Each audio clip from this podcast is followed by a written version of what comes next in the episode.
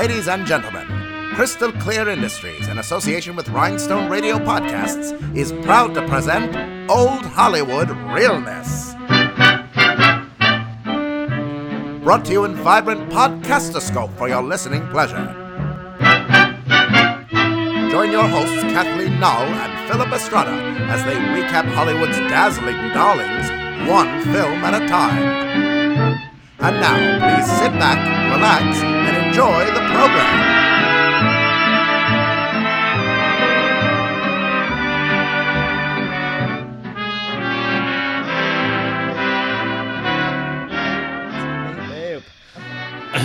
hi. Um. So, hi guys. Hi guys and gals.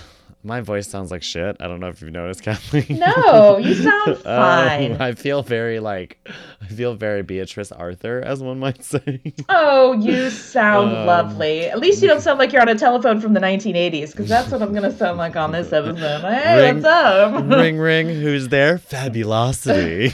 Hey. I mean, if we're going to talk 90 B. Arthur, we might as well talk Miami 1980s on the Lanai. exactly. I just spent the last three days screaming over really loud music to um, store, um, you know, store employees. So that was fun. Oh. Uh, in Colorado, where the air is already thin, and you're, you know, oh, are you feeling punchy? I'm A little like, punchy "Oh, still? Can I-" I'm like- yeah. Oh, for sorry, I wasn't even Colorado. I was in Keystone, which is even higher elevation, oh, thinner Oh, air. they actually sell cans of oxygen in the hotel. Oh my god. So, like, you legit could have lost some brain cells Pretty- this time. Okay. Pretty much, yeah. So, but we're back again. It's Back Hollywood again, realness. darling. hey, hey, hey. This is the podcast that celebrates all the glitz and glamour of Tinseltown's golden era. That's right. I, I am Philip Estrada. I'm Kathleen Null. And um, golly gee, we have such an episode tonight. Yeah. We are talking about one a date with Judy from 1948 Woo woo. very excited. Mm-hmm. Um, this was actually a, recommendation from our fans over on Facebook. Yes. Um, yes. and thanks to the lovely spreadsheet of data provided by my sister Monica on the on the podcast page, this was the most requested movie, which was pretty awesome. So Yes. um, we wanted to work on uh, order of priorities. yes, exactly. Um, so um, let me see. Do do do. I had. I had myself so organized, but then this is the one thing that I didn't write oh, down. girl, I got two laptops up right now. I'm a hot mess. A hot A mess. hot- We are doing a this. stinking mess. Um, okay, I can definitely pull the. I can definitely trim this part down. Oh, but- and no internet. Did I say I have no internet? It's You like don't have any camping. internet? Not right now. Tomorrow. Tomorrow I'll have Okay. it. I get, right. you know. So this was a recommendation from one of our pals over on OHR Podcast Darlings. What's that, you ask? Why, it's a Facebook group that's um for all the listeners and fans of the podcast. So That's right. You, um, Miss Kristen Fredrickson, actually recommended this movie. So we're very excited to talk about it. A Date with Judy from 1948 from MGM. Um, we got Wallace Beery as um, Mel Mr. Foster, Jane Powell as Judy Foster, Elizabeth Taylor as Carol Pringle, Carmen Miranda as Rosita Conchea- Conchelas, um, Xavier Cugat as himself, um, Robert Stack as a Stephen Andrew. Heyo.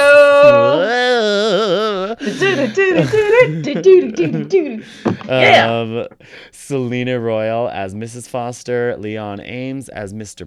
Pringle, Clinton uh, Sunderberg as Jameson the butler, uh, George Cleveland as Gramps, the soda um, the soda fountain owner, and oh sorry, Gramps is the grandpa. Sorry, uh, and then Lloyd Corrigan is Pop, who is the soda um, fountain owner. The director of this film is Mr. Roger Richard Thorpe. The director of this film is Richard Thorpe. Once more with feeling. I know.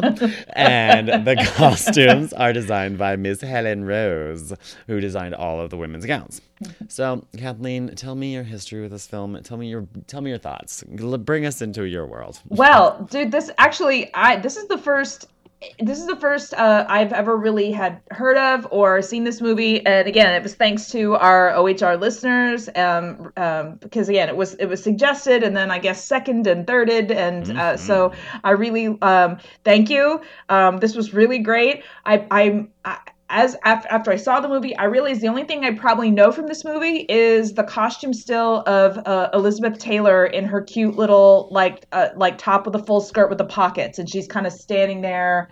Like um, it's on the IMDb, and we'll probably have it on our Pinterest page. It's kind of an iconic, cute little pose, and I just I think I probably remember seeing that from when I was a lot younger, and I remember because I remember I was thinking like, oh, that's Liz Taylor when she was a teenager. Right. And so, and I remember it also too because it was, I was like, oh, and that skirt has pockets, and it's really cute. I'm feeling it. So like, it was, as you know.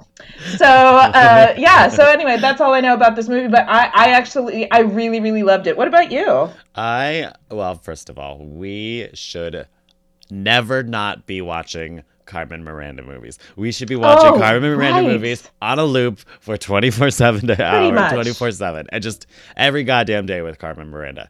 Yes. I hadn't watched a movie in a very long time with her on it, and I was just like, "Oh my god, what have we done with ourselves?" But Yes. with that being said, um, this movie I had not seen this movie before, and um, so when Kristen uh, recommended it and everyone was super excited about it, I um, we you know had to watch it, and it's really adorable actually, quite Mm-hmm. quite cute, and um, all the you know the fact that they're like 16, but everybody's um all the guys who are 16 years old are wearing double-breasted suits. It was kind Oh of my god, yeah. And they're just like, and you can tell they're kitted up in like full, like, uh, Like- like all the underwear, like Yeah. full shapewear, and they look radiant. The Yes, women the in this movie, really- yeah. all the ladies look amazing. And we've got we've got the classic trio, MGM trio, because we've got Helen Rose.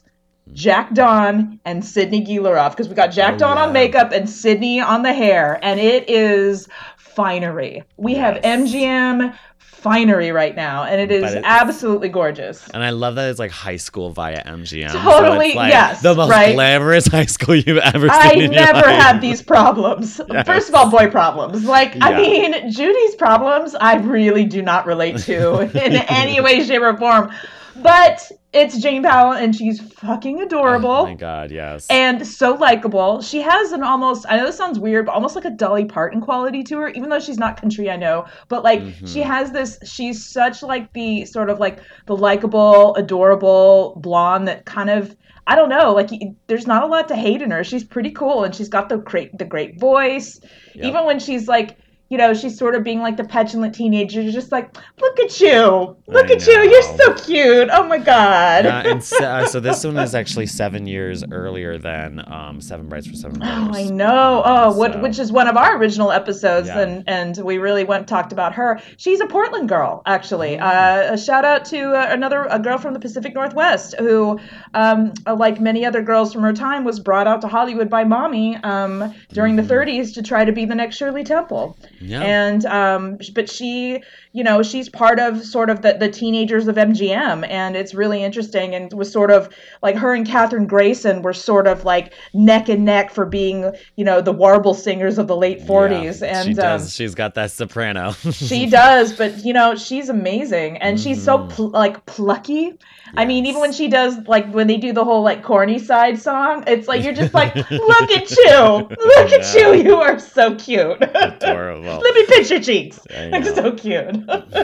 I just there is so much to love about this. Oh, Like, there's so much to I- love. My favorite. Yeah. I, st- I mean, not to go back to it, but I'm still. I'm never gonna get over teenagers, teenage boys with who have not who have not lifted a single weight in their entire lives Nope. wearing double-breasted suits. They're like Oh, yeah. and they're 95 pounds soaking wet wearing a double-breasted suit that's just like swinging around on them. It's so well, big, it's that but Frank Sinatra like, look, dude. so like Frank, like Frank pads. Sinatra was like that, swimming in his double-breasted yes, suits. and that's know, exactly what look. they did. So Yeah. good.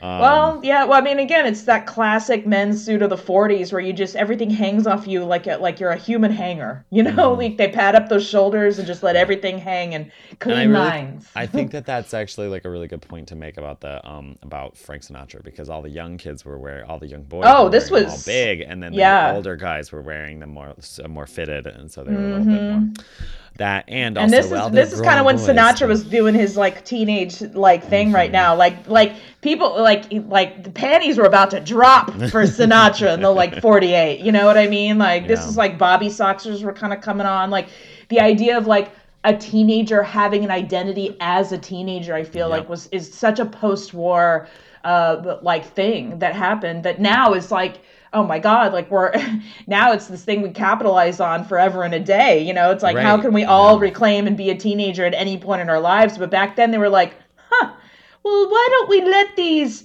teenagers listen to their music and have some free time you know and Yes. little I did we know we could make a lot of money off them teenagers and it worked Okay. because this movie Yep. was really this movie was wildly successful. It made of money, Wildly, which is yep, great. yep. Um, uh, and also, it I was reading too. This was actually a film adaptation of a long-running radio series of the Mm-hmm. same name that ran from 41 to 49, and then it was also then made into a TV show from 51 to 53. And it Yeah. um, as I was saying, it made um, a one and a half million dollar profit for 1948, which is not too shabby. Yeah. No, and, and I think that this is one of those movies too that was like um in the kind of the early days of TV when uh, like TV was starting to be in every household. Um this was one of those movies that was was on broadcast like in the late 50s and early 60s. So this would have been seen by um, like girls, young girl or kids really growing up in the 50s and stuff, and sort of as a mainstay, sort of like a teen movie. Um, and this was long before it was even in Technicolor. And so I can right. see where probably even like boomers who were probably born around the time of this movie being made would have seen it and maybe even identified with it a bit more as they were kind of going into their young teenage years, you know? Um, Yeah. yeah. But, and I mean, oh my God, the looks. I the mean, looks. Well, also too to consider about the because of the looks that um I was reading as well that since this was te- this one was when this was the period when they gave Elizabeth Taylor the full MGM glamour treatment too. So this was her Mm-hmm. Yep. first movie as a as a you know Like as a, coming a out, sort of, So she's yeah. no longer a child star in quotes. She's now like an actual MGM star. Mm-hmm. So they gave her and um uh, I keep wanting to call her Kathryn Grayson. Uh, Jane, Jane Powell. Powell. So, so they gave her and Jane Powell the full treatment, and that's why Yep. Helen Rose made all of their costumes and Yep. everything like that. So that's why Yeah. everything looks impeccable on them. Like Oh I my god, impeccable. and you know what's so weird too? Like you were saying about Liz Taylor, like this was her coming out. You guys, she was 16 years old in this movie. Kathryn Grayson was. Or, 16. I said it again. And Jane, no, Jane was 20. yeah, Jane was But 20. they're both supposed to play 16 year olds. And it's Mm-hmm. interesting because you look at Liz Taylor and you're just like, she looks like She the older one. like, you, you know, know, but, and she's smoldering. But also, too, you're just like, Mm-hmm. But it's like weird because I'm 40, so I'm like, you're smoldering, but you're obviously so young, and so it's really Yeah. weird. I'm like, I can't be like, yes, because I'm like 16. You know, like it's just weird. it is. She just. You know, I've got to be that age where I'm like, to- I could have a daughter like you. Like, but it's so funny because like she she's smoldering too, but there's like there you can definitely tell because when she, she does looks in the ver- uneasy. yeah, and in the very Yeah. first scene where they're at the the um at the um the school and they're doing uh they're doing the the musical number and then she's like, you know, just slow it down and play with the scarf and she's playing with the scarf while Yeah. she's singing, which is clearly dubbed.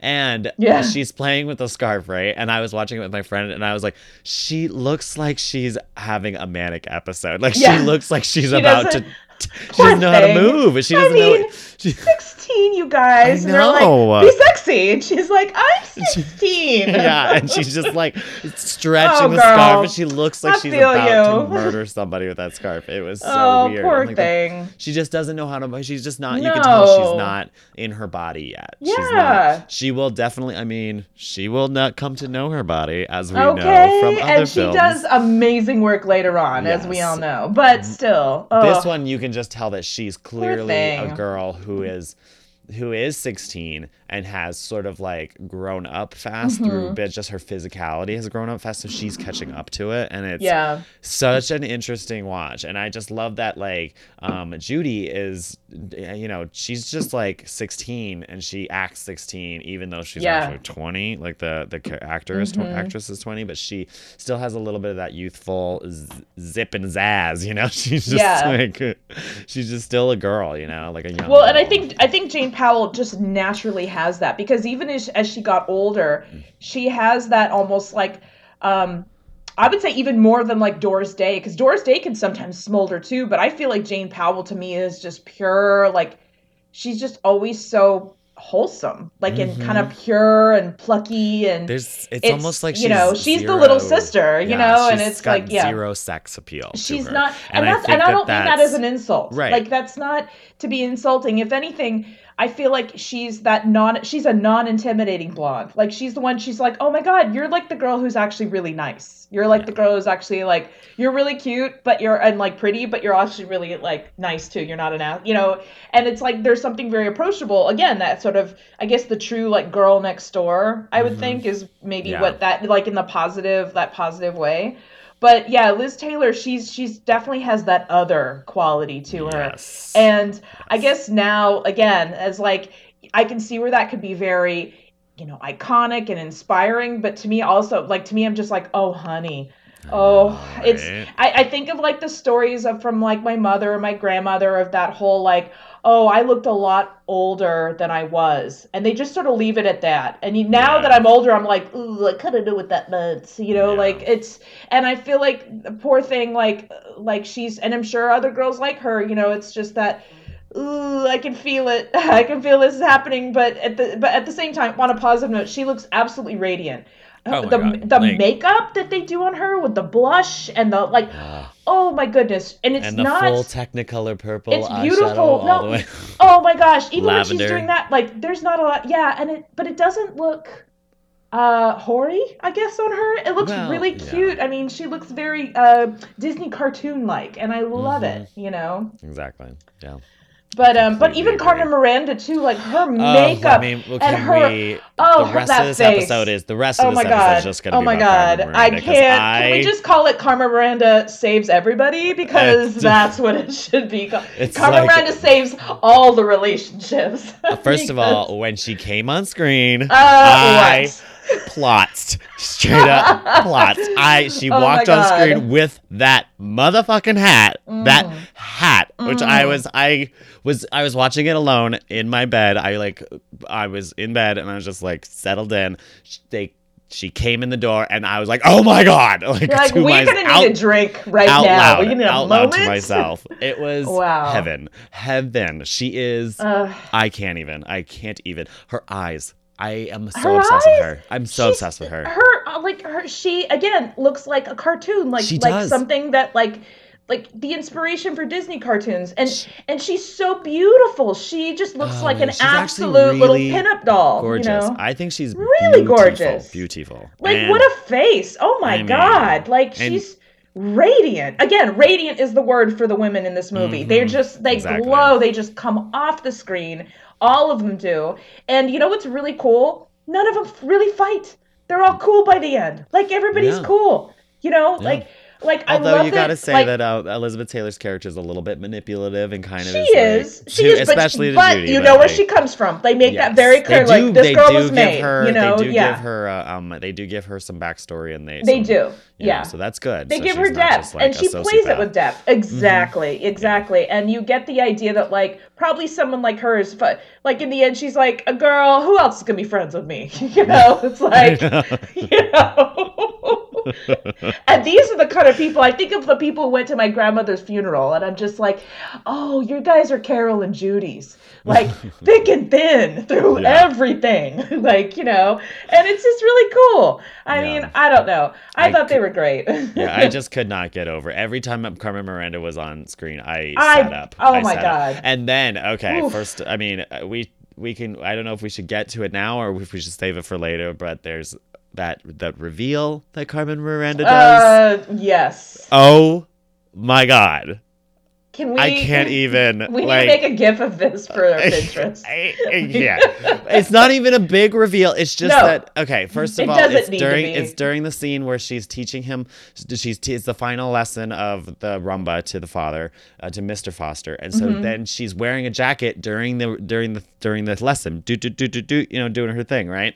Then she Mm-hmm. takes him to go see Xavier Cugat, and she's like, oh, "I'm just gonna practice my little number. You go sit over there." She takes off the jacket, and she has a fully sequined blouse underneath it. She's been wearing a full sequin blouse All under day. that jacket, just hiding that under a bushel, just waiting to pe- just waiting to just bust it out. This is why I loved Carmen in This She's movie. your I people. I mean, come on. straight up was like, "Oh my god!" when she took that jacket off. And again, by myself watching this alone in a darkened room, like this is how insane I am for this movie. Like, can't even, can't even. I would like to say that as an inspiration, I w- you inspired me to do something at work yesterday. I had a fitting. I had to fit two things, and since it was a small fitting, we didn't get like a live model in. I was just gonna like fit it on the dress form with like, and my boss was there. We actually had um, the head of tech design from like our Asia offices. He's visiting right now, so we were fitting. So I like, okay, so I'm kind of like again. When you, I'm on stage, right? Like I gotta Right. fit shit. I got my, I got the designer there, and we, we, we um, so what I did was, since I only had, I had to fit a, a, a shirt, a woven like button-up shirt, and uh like a jacket, like a little like bomber jacket. So I was like, I'm gonna layer these on. So I put the ja- I put the shirt on and then I put the jacket on. And so I wheeled the dress form in there and we did the jacket and everything. We talk about everything. I give a recap and then I was like, zip reveal. And everybody's like, oh shit!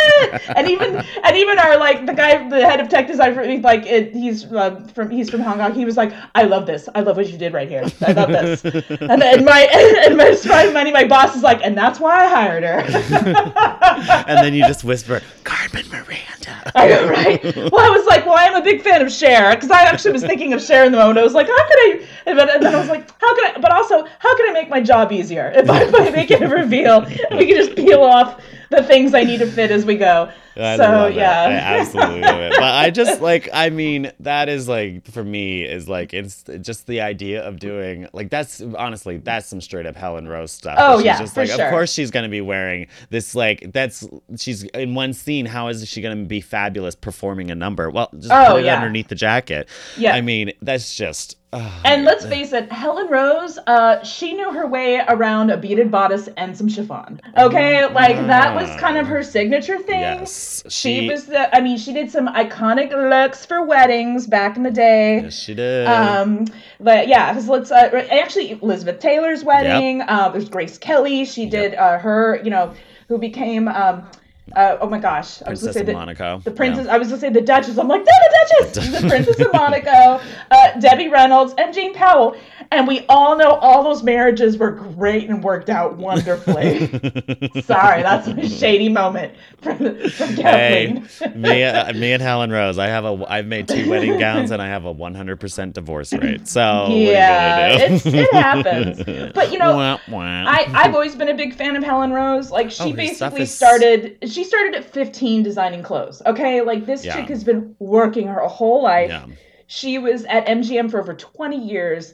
She is not somebody like we may not know her as an Adrian, but she's up there. She's Mm-hmm. And definitely you know what there. I think? I think what really people don't realize is that she kind of was the one that pioneered that sort of like late, like she was the one that sort of um skyrocketed that 50s aesthetic of that sort of like Oh, 100%. you know, that like we, we talk about Dior. We talk like- about Dior doing yeah. the new look. Mm-mm. Helen Well, Rose made it w- like brought it to Hollywood. Think, exactly in some ways. and sh- yeah. but then she also made it more approachable because the She french aesthetic it. Mm-hmm. the french aesthetic is so harsh and God, i mean re- it's gorgeous but it's like so like Well, she know, smattered French it with whimsy, is what she did because think, that's what that's, we do. and that's the thing though is, is now that when we think of the 50s, especially the early 50s with Bobby Soxers and all of that stuff, Yep. and, you know, just the bigger, fuller skirts and the petticoats and all of that, it's it's the Helen Rose look, like it really is. That's what that's what we're thinking of. you Mm-hmm. Yep. know? and We're- she it really she she has got some chops. She's doing them teenagers like no, it was yeah. it was floaty and youthful and um and again, it's just um I feel like she took this aesthetic that really, I mean. Uh, Christian Dior did it. You know, it's sort of like it was a sort of an aesthetic, sort of I don't want to say created, but kind of brought back by a man. But I feel like with uh, like her sort of touch and aesthetic, like softened it a bit, gave some practicality to it. Again, with my pockets and shit, and like also just gave it that American sort of look where it, uh, it, it kind of reminds me almost of like Claire McCardell. Again, like that you have this um kind of a slight practicality to it, but also just very charming. Um, but again, beautiful marriage of costumes and makeup and beautiful hair. Liz Taylor's hair and Jane Powell, like the hair told the story of their characters so well. Even when they put those little like bitsy bows in Jane in, in um, Judy's hair, you know, and they matched her dress. And, bitsy bows. But they needs- were, they were so I'm gonna start saying that. know? Needs more bitsy bows. I need some bitsy bows in my hair. I'll soften the look.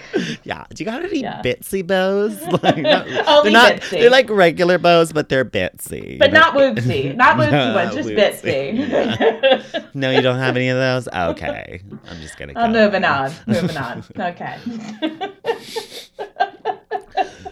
Oh my. Um, but but yeah, no, I I don't know. It, I I I loved it, and um and I love her style, and uh, yeah, Helen Rose is totally in the gowns, gowns, gowns Yes, she genre really was. because that was her jam, dude. yeah, that was her and she- I mean, she was killing it with what um what Carmen Miranda was wearing too. So Oh, really, I mean, just, crushing it. And the hair. I love how because she had like the side perched hat with the hair that was like basically the fullness was on the other side to Mm-hmm. balance the hat. I mean, you know, especially like in the end, I'm like I'm I'm like studying the way she's got her whole updo is like askew, but then her hat it it balances her hat perfectly. Mm-hmm. And, then, then, she it, had oh, and at yes. the end number she had the beaded tassels coming the out beaded of there. Uh, tassels, darling, and those shoes. the shoes. Oh, the every, every shoes. scene they saw, I saw the shoes with the platforms, and I was like, Mm-hmm. Jace, please. I was like, give me more of those, please. And like, we should we should probably talk about our running joke about Carmen Miranda and her shoes, which stems from the Kenneth Anger book, uh, the Hollywood Babylon book, uh, uh, which I don't know if anyone else has been listening to. You must remember this or following along about how sort of the fake news and um, a lot of those stories are basically essentially not true and one of them was uh, carmen miranda allegedly uh, w- was super into cocaine and would keep the uh, her cocaine in hide it in the platform or in the wedges of her shoes which and of course as a technical designer i'm like i am fascinated. And so that always stuck out in my mind. And i remember at one point her nickname was carmen carmen i keep my coke in my shoes miranda I keep my coke in my shoes. I keep my coke in my shoes. So Which we all know now know is com- probably complete bullshit. Yeah, but wouldn't it be hilarious though? I mean, Yeah. if like I was like, so what do you do? You like swing the platform open to one side and there's like a crevice. That seemed I very just- much. That seemed more I like a liability than anything. This seems problematic. yeah. I mean, I with mean, all like, the dancing she anything, did, I just don't. I'm not seeing it. I'm like, if she did keep her coke in anything, it was probably her purse because she's a goddamn Yeah. woman. like I she's know, like, I'm a grown woman. I got my cocaine right here. Now get Or out in my your ass. bra, where we keep everything else. Come on. Back up off me. I'm doing a bump. Don't judge me. I'm making you all money. She's like, why do you think my eyes are this big? okay. Okay. Okay. Oh goodness! Wow. and we're out. yeah. okay. Well, before we get into the story, I did want to like point out some of the some of the actors in this movie. Actually, For sure. because there was a couple of friend, familiar faces, and I was like, where did these people like? Why do I know them? Well, I mean, clearly Jane Powell, we know her from um, Brides, Seven Brides for Seven Brothers, but Wallace Beery, who plays her father, Mr. Foster. Um, is most famous for playing Jean Harlow's husband in Dinner at Eight. Oh, that's 1933. Yeah, so that's why I, re- I was like, that's where I know him from. Uh, and of course, he plays opposite her when she has the most, my most iconic line from that movie is when he yells at her and she's doing her uh, makeup and she turns around and she says, I told you a thousand times, d- um, don't talk to me while I'm doing my lashes. Oh, I was thinking. I hear. I read a book the other day. yeah, that was good. that was re- that that movie has got some good one-liners. can't wait to podcast that one. Oh, so uh, yes. uh, apparently he um he appeared in over 250 films during his 36 year career. Jeez and while he, and he um in 1932 he was signed to MGM with a contract that contained a clause ensuring that he would be paid one dollar more than any other player at the studio, making him the highest paid actor during his tenure. Um, he also married a 17 year old Gloria Swanson in the March of 1916, and then she filed divorce for the next year. uh, and uh, he did end up dying the next uh, in 1949, the year after this movie came out, and it was his second to last film. And then you might recognize Mr. Pringle, which I did, and was like, where do I know him from? He's Leon Ames, and he played the father Alonzo Smith in Meet Me in St. Louis in 1944. That's right. I was like, Yep. where do I know this guy? And he's not Walt Disney because He- he, I know, he could totally does. very Disney aesthetic. Yes. and I'm He not mad at a- that. He also has the most glorious head of hair. Glorious head of hair. Oh my God, Yeah. Silver Fox for real. Yeah. And if I find out that that's a, a very that that's a very con- convincing toupee, I'm gonna just cry myself to sleep. Um, I don't know why. Nah, but, not back then. I don't Yeah. think. I wouldn't think. But anywho, But then um, again, he probably is only like 37, sort of like the chick who plays um, the the wife. Because I did some light Yeah. math, and I was like, hold up. Well, first of all, like she's, I guess the actress was 40 or around Four- 40, 44, 44. Yeah. But she plays a 37 year old who got married at 17, Yeah. and I'm 40, and I was like, oh, I feel really good about myself right Yeah. now. Both of the parents look really old for their age. It's just, you know, when you do the math, you're like, wow, you guys did some hard living. Yeah, you did. You've seen some shit. Yeah. Because, good lord, I mean, you're put Um, together and you have a nice figure, but damn, Yeah. like what? So now the last person I want to talk about is Oogie, which Oh, good. first of all, can we just talk about how his name is Oogie? Like yeah, uh, I mean, I always was wondering how, what kind of a nickname would Ogden have, and now Yeah. I know. Did I? I must have skipped over him when we talked about the cast because I don't remember saying Oogie.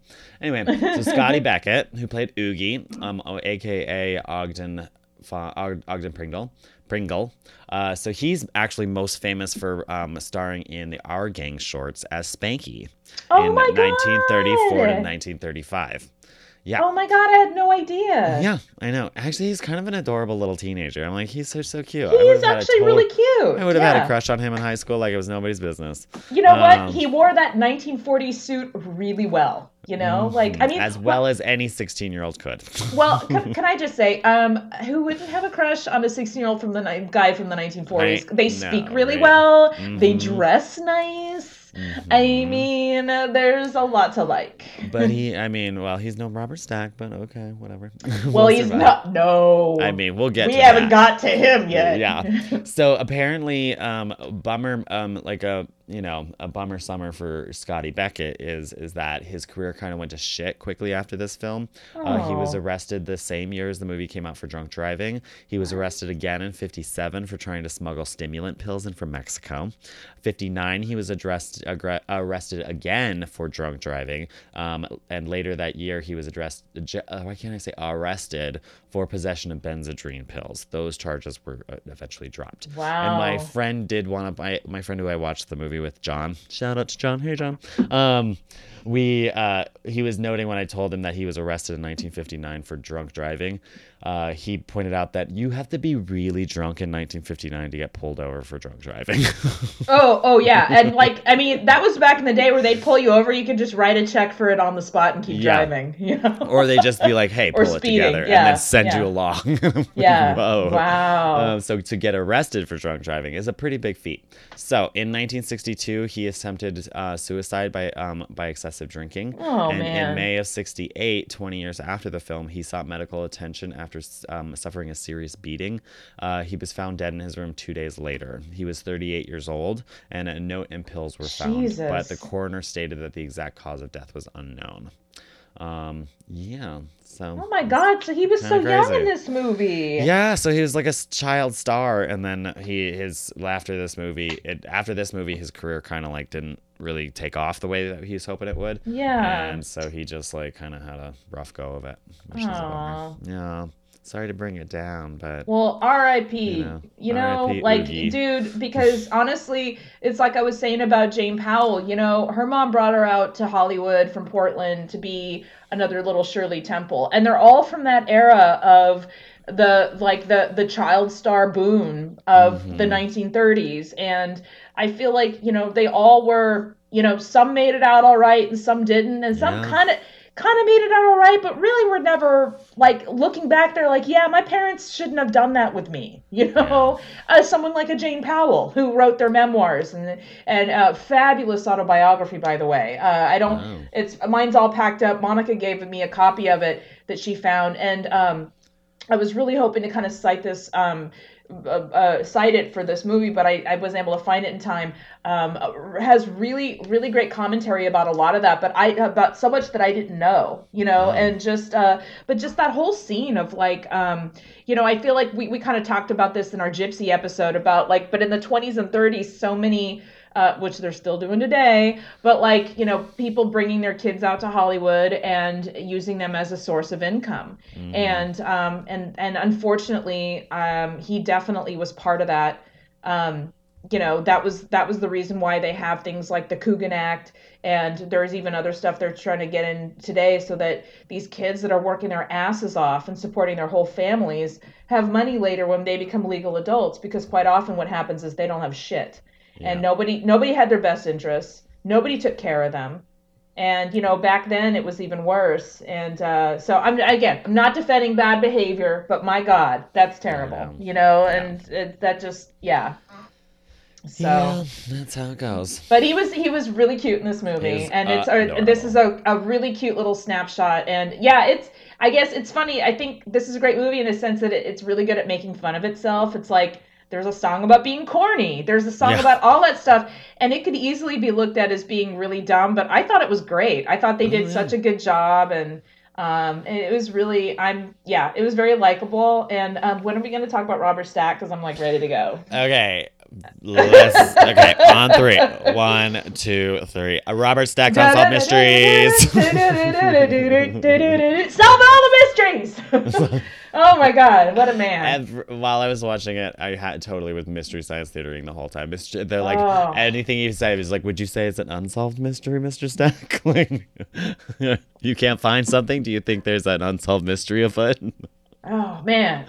Oh He my was God. he's a tall drink of water. I mean- great. Yeah. When Smooth he- voice. Well, yeah, when he mm. goes to the dad and he like gives him the lowdown of who he is, and I was just I like, mean, he, he- who does that? Nobody. yeah. Nobody. But can we talk about the first scene when he just turns around and he starts talking and you're like, Oh oh, my my God. God. You're like, I have to throw these panties away. well, these are gone. These Yeah. are trash. these are trash. See you later, panties. Never needed you anyway. yes. Robert Stack done did you in. He's got that smoky voice and Oh my God, what is going on? Oh, he can solve my mysteries any day.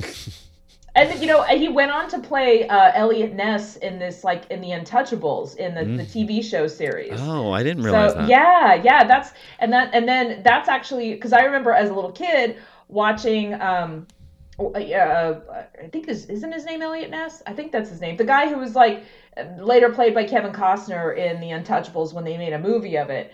But um, but yeah, he he played it Yeah. like on a uh, like in a TV show. So I think a lot of people like baby boomers and stuff had this association with him being this like gangster fighter, this Oh, like right. you know the tough detective and everything. So I that's and that's probably what led to his gig on Unsolved Mysteries, which I'm not mad at because he's kind of perfect Mm. I and he know. set that bar so fucking high. nobody's nobody's ever gonna do that. Nobody's ever gonna do that. Yeah. Just, I mean, Unsolved Mysteries was one of my favorite things, and mostly because they did ghost stories every once in a while. and it was Oh the yeah, the paranormal. I used to live for The the, paranormal, paranormal ones. ones. Those are great. Yeah. Or the weird ones that like nobody actually gets murdered or something. They'll just Yep. like you know that one. or it's like who- aliens. It's like crop uh, circles oh, and stuff. Oh my god, oh, the crop so good. so good. So good. Oh. Or like the religious ones were like, oh, the the statue talked to me. You know, like, it's crying. It's crying. See? So Yeah. good. So God. good. I can't I can't wait. I got to dig back into some of those old episodes. Well, it's funny because I they have I think they have on Netflix or Hulu, and I started we started watching them again, and the ones that I used to be so into as a kid, now I'm like, oh, that shit's fake because the you know that was all pre-internet. Now the ones I'm super into are the ones where they're like, oh, you know, like the unsolved like the unsolved crimes or murders, and then I'm like immediately googling to see if it's been solved. Some of them have it, and I'm like, you guys just let this go? It's in season one. It's on repeat. No, what? Solve this mystery. This was like 30 years ago. We have DNA now. What the fuck? You know? Yeah. So it's great. Oh, he, good iconic. stuff. Iconic. So good. Oh my god. Um, is there anything we wanted to talk about before we get into the story of this one? I think I think we've covered it. I just wanted to make sure we really have a moment with Robert Stack because We, yes, you know he he he deserves it. He's an American treasure. he is, and apparently Yeah. he also um dated Judy Garland too for like, like a hot second. Yeah. Oh my God. There's apparently like stories, a story that Well, he he's an MGM boy, so Yeah, probably. So um, I think there's like she was apparently super nice to him, and they uh, he went to a show with her one time where she performed for like the USO or something, and he tells a story about that. oh my um, god. I can't find the source of it, so I don't really want to like get into it. Yeah, So, yeah. Just yeah, because I don't Ugh. know if it's you know He's just class. gossip, he's yeah. he's just cl- pure classy old Hollywood man. mean. It's Just He's right up there with like Paul Newman, as far as I'm concerned. Just just class act. hmm We're gonna put him in the old, put him right up there next to, right up next to um, can't remember his name ever because I'm always just thinking of his beautiful face. You know, all the daddies. He's in the daddy pantheon. Oh, Rod Taylor. there you go. We'll put him next to Rod Taylor. But Kirk Douglas, you could take a seat. You could take all the seats in the back. Just saying. Just saying. Fuck you. okay, more to come on that developing story. Read up on the Natalie Woodness. I'm just telling Um, you. Yeah. Well, okay, so a date with Judy, starring Robert Stack. Um, so um, I'm going to talk tell, talk about the story now. Uh, so in this movie, um, in the beginning of the movie, we're introduced to Santa Barbara in 1948 and all the people that live there. Um, we're introduced to the two families, the Pringles and the Fosters. Um, the Pringles are rich as fuck, and the Pos- Fosters they're doing just fine. It's potato chip money. hmm Wait, who's got potato chip money? Pringles, obviously.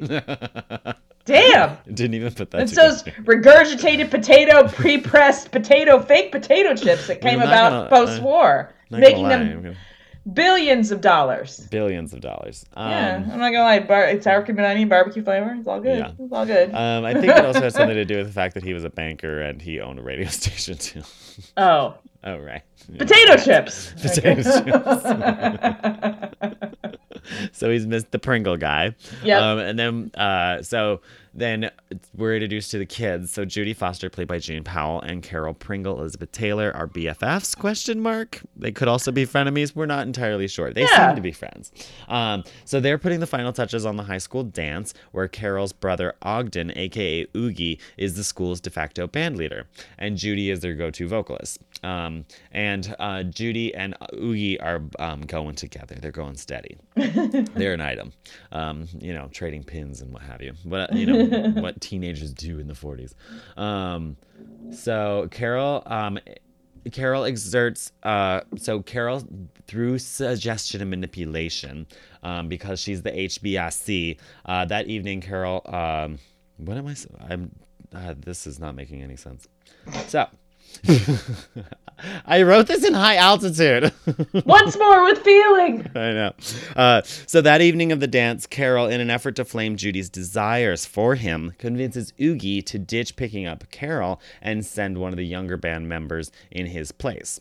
So furious with him, Judy breaks up with him, and then she sulks at Pop's soda counter, and Pop is played by Lloyd Corrigan, where she then eyes an older and hunky as fuck nephew named Stephen Andrews, played by Mr. Robert Stack. Hey.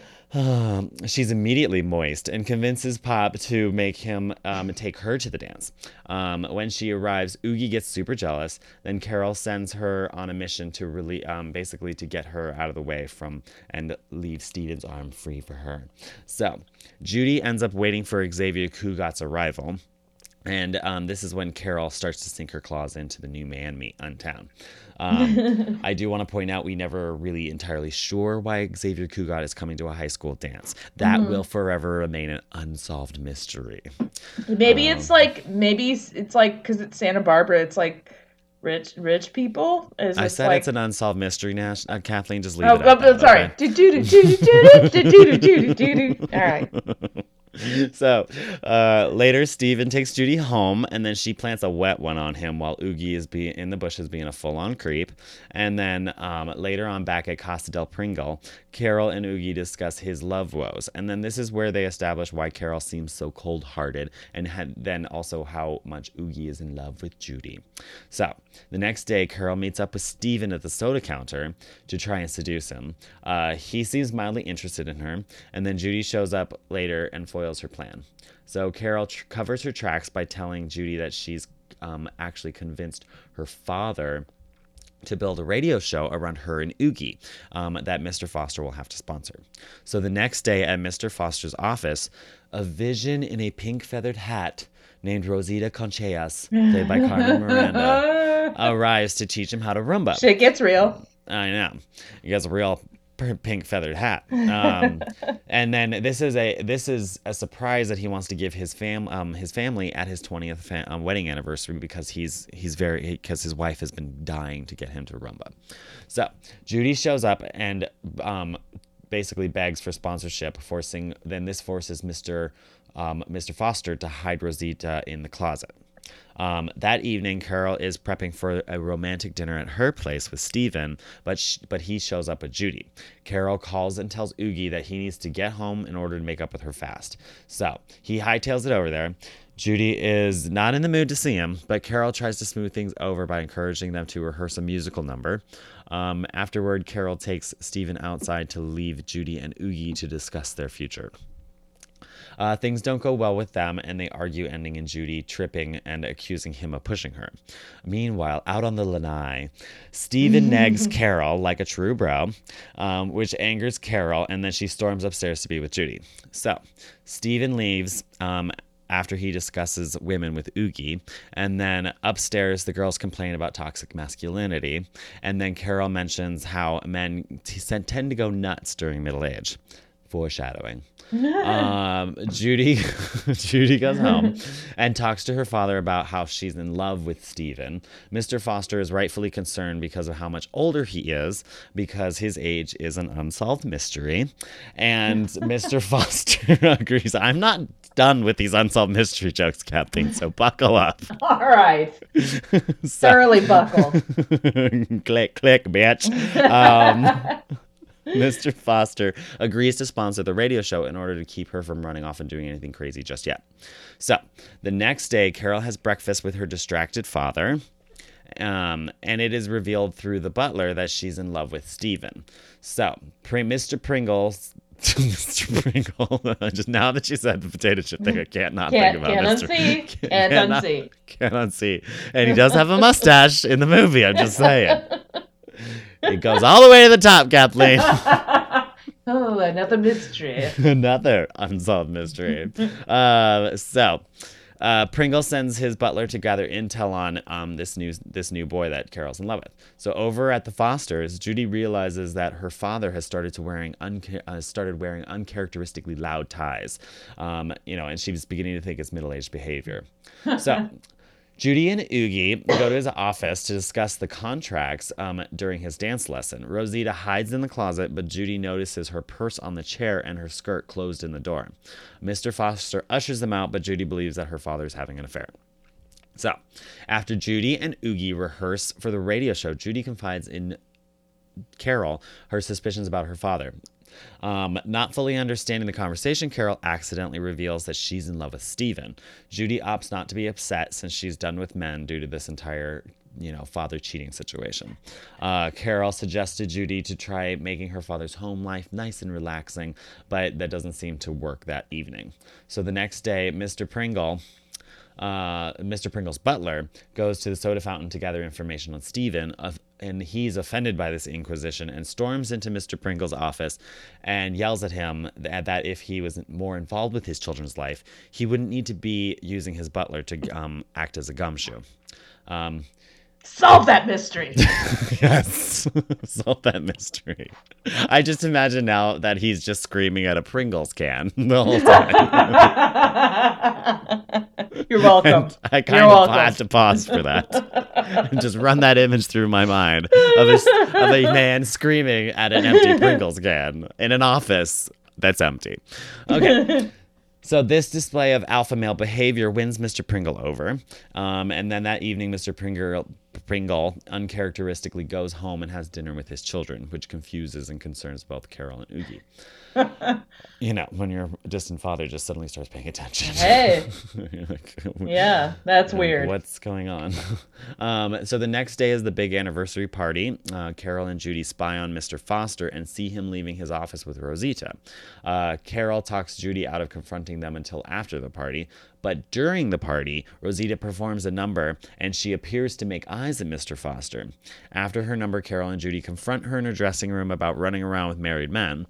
Uh, shocked, Rosita brings in her boyfriend, Xavier Cugat, and demands an explanation uh, about how about him being married.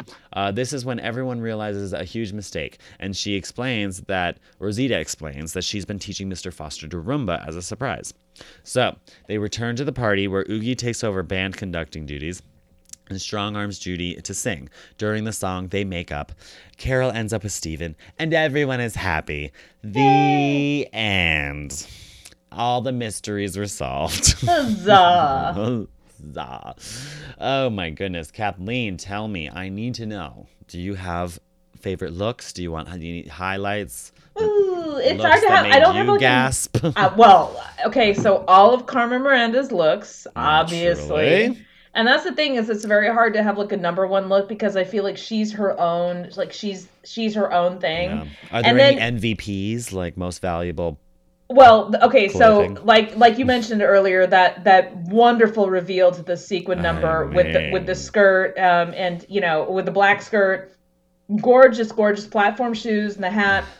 I mean, so and and and she just looks so. She is the inspiration for like like the Three Caballeros, Disney pinup girl, whatever you know. Yes, like she's adorable.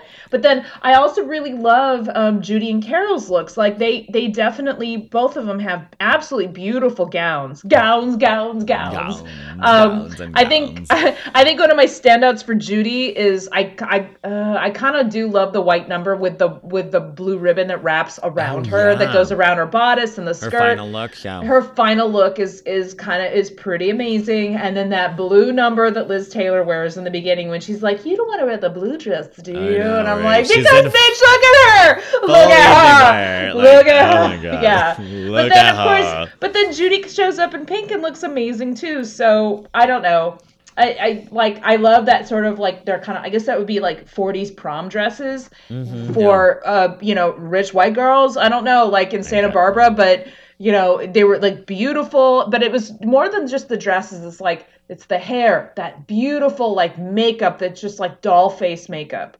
It's so cute the way they apply like the blush and the contouring and and you know and the, the distinctive look between like um like Judy and Carol like you know uh, uh, uh Carol uh, has more of like she's got like the dark like she's got more like eyeliner it's like it's all like emphasis on the eyes. She's got these Yeah. like amazing dark eyes. Whereas like Judy you know it's she's got blue eyes um but she's got the lip. She's got that beautiful like strong lip that's very like um like again very cartoony looking very kind of she has like um the, cute like springy hair with like little tiny like springy tight curls Yeah. and like she has that look, the look of the hair that i swear to god like growing up it's like Uh, you know i knew women who had hair similar to hers and it's like you probably developed that look as a teenager and then had it all through the 50s 60s 70s and into the 80s you know what i mean? Like they Yeah. always it's like they probably much like my grandmother who had never had probably had not washed her own hair since 1947 she just got her hair done every 10 days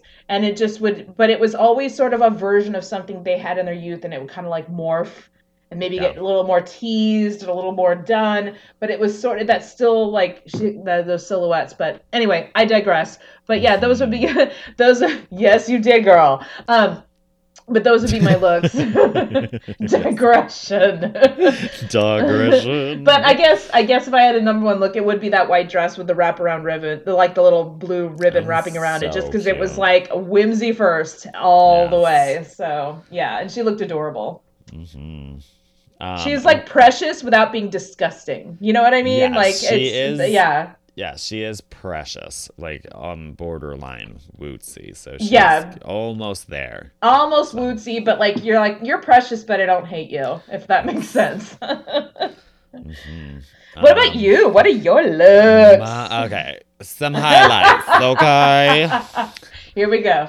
First of all, we got to give props to um, Carol's Elizabeth Taylor's first look in the movie because it's that white kind of like suit with the Oh with the uh, po- red polka dot kind of trim on the edges. Totally. Where she has a nervous breakdown with the scarf. Like it's Yes. Soup's cute. Like really, really. Really Love- cute. Love it. Um, another one that I have to give props to is um, Elizabeth Taylor's.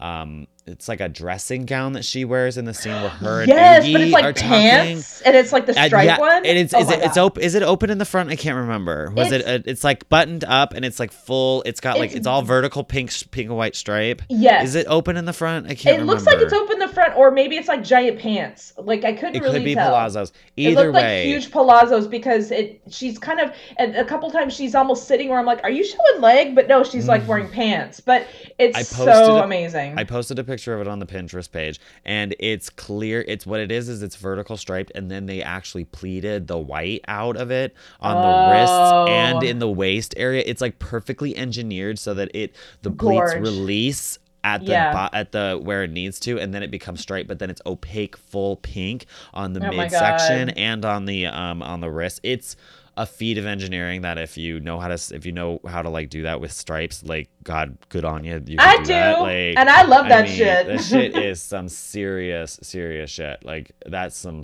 that's some skills. Some Well, and you know what I love Especially about to go that over too? curves like that. I'm like, Oh, for sure. here. Well, and and you know what I love about the two because uh, again, like I uh, this was made in 1940. This is like such 40, so yeah. um it's like even though we're seeing like the silhouettes of the bigger skirts, we're still seeing the strong shoulder of the 40s. So Mhm. it's so obviously that like transitional post-war silhouette where like as you get into the 50s you the skirts are still like big but their shoulder Mm-hmm. is not as strong like they're not using the shoulder to like hang everything off of but that outfit right there she still has like the strong shoulders which gives that like the bodice fits exquisitely on her and she's Yes. again 16 years old I but she's in a scene where she has to like handle grown-up shit so she's like handling my shit in this outfit Exactly. and I I kind of love her for it. So yeah. So there's that one that I wanted to that I wanted to point out, and then there's also the one that she wears at the the sexy dinner, which is the one that's the um, one I think you're thinking of, which is the black. It's like a black top, and then the whole Yes, skirt is all yes. ivy. But then on the Mhm. back of the, the back of the top, it has appliqued ivy leaves, and then of course it's Mhm. all been festooned with just beads, so it kind of like Yes. softly glitters under the low light. And Yep. I'm like, That's "Yes, the one I I remember. There's a I probably is fairly iconic picture of her Mhm. like pose. She's kind of posing and where she's kind of like cocked to one side a little bit, and that's what I always remembered. And it's like uh, for years I was always like this is sort of like because I didn't really know of Elizabeth Taylor. Like I didn't I'd not seen like because like I guess there was like Blue Velvet and stuff like that. But to me like that was her. I'm like oh that's young Elizabeth Taylor. Yeah. She looks to me like a teenager. Yeah. you know but um but again like it's uh it's like i look at this stuff now especially and i'm like it's a teenager you're trying to pose as a woman and i can almost see in her eyes where she's like i'm not ready yet.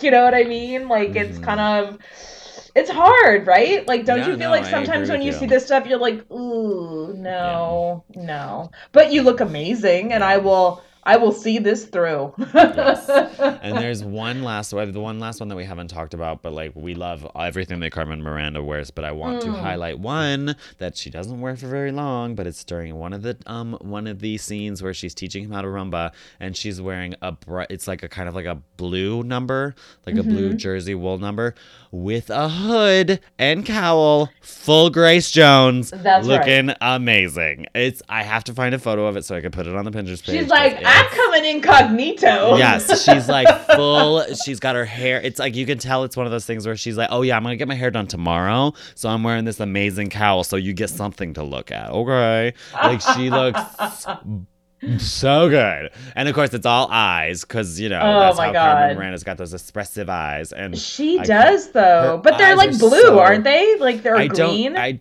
think they might be green, but she just has like her eyes are like so weirdly shaped because her irises meet the bottom of her eyes, but there's Yes. white on the top of her. There's so much white Like, the her way that she like Yeah. way that she expresses her mouth is.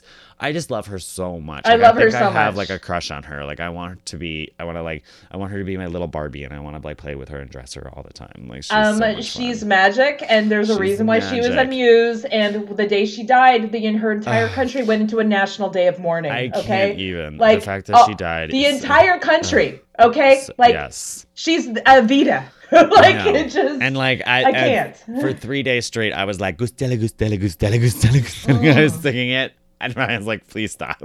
I was like, "I can't. It's too good."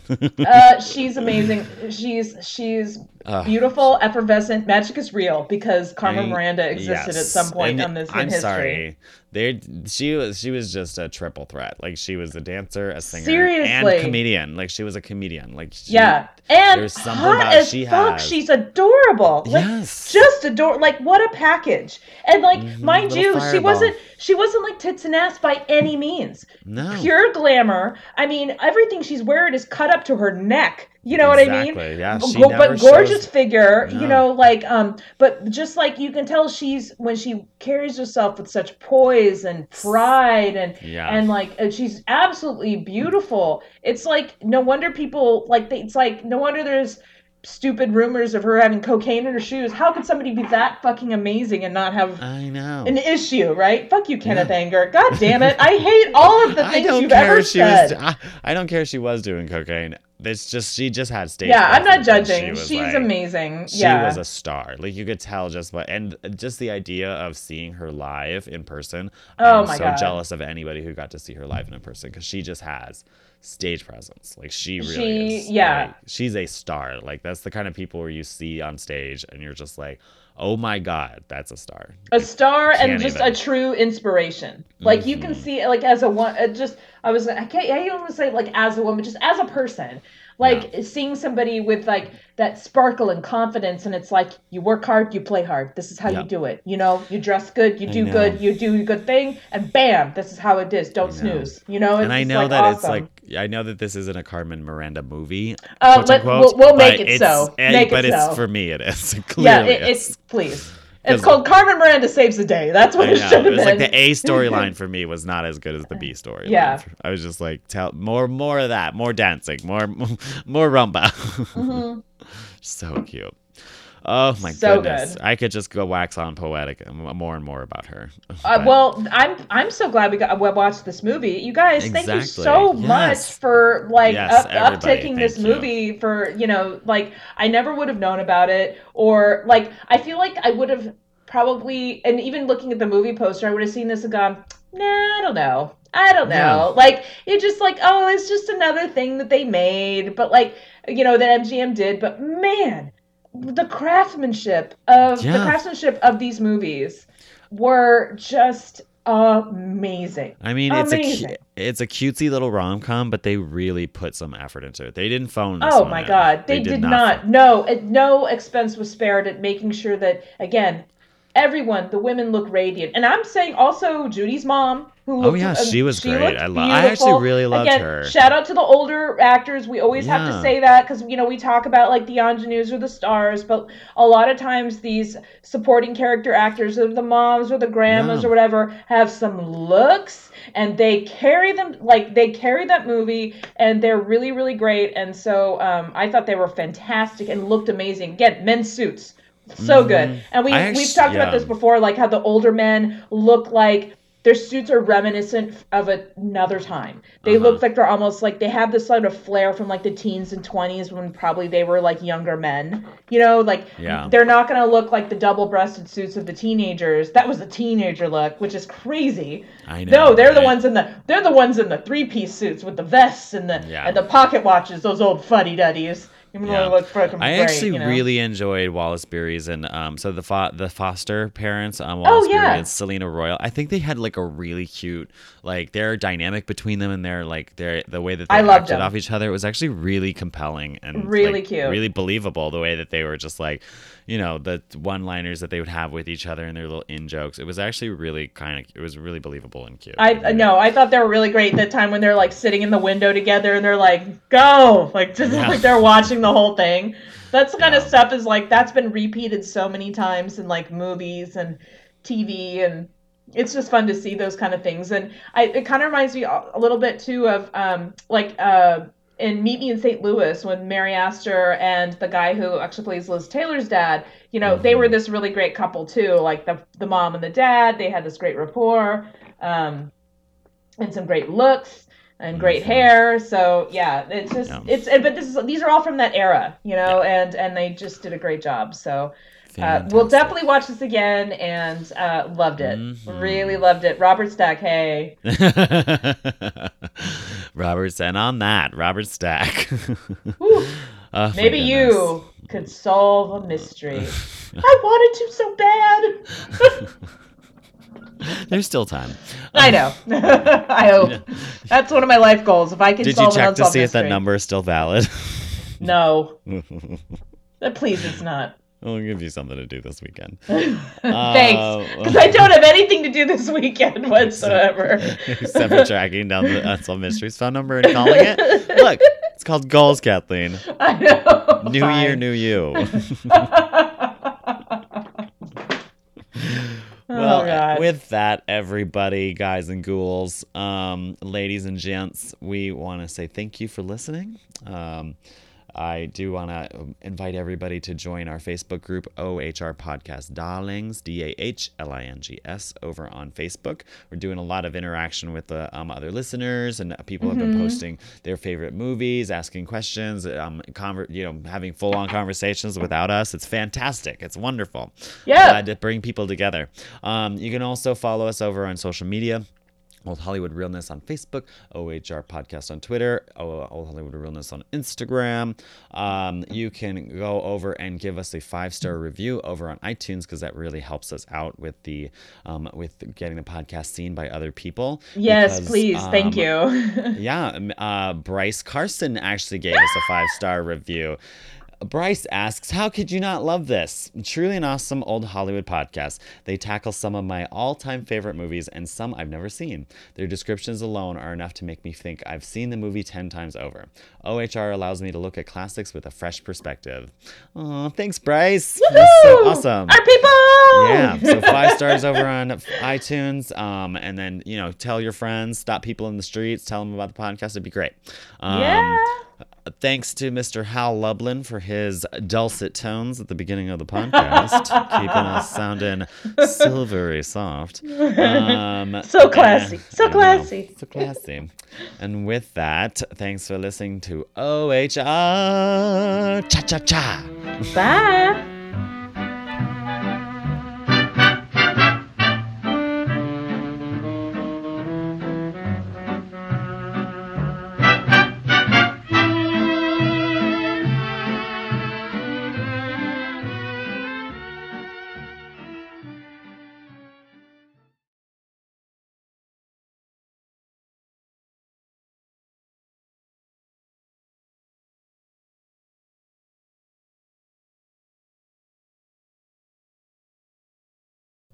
Test, test, beep boop. Test, test, beep boop. Boop, boop, beep boop.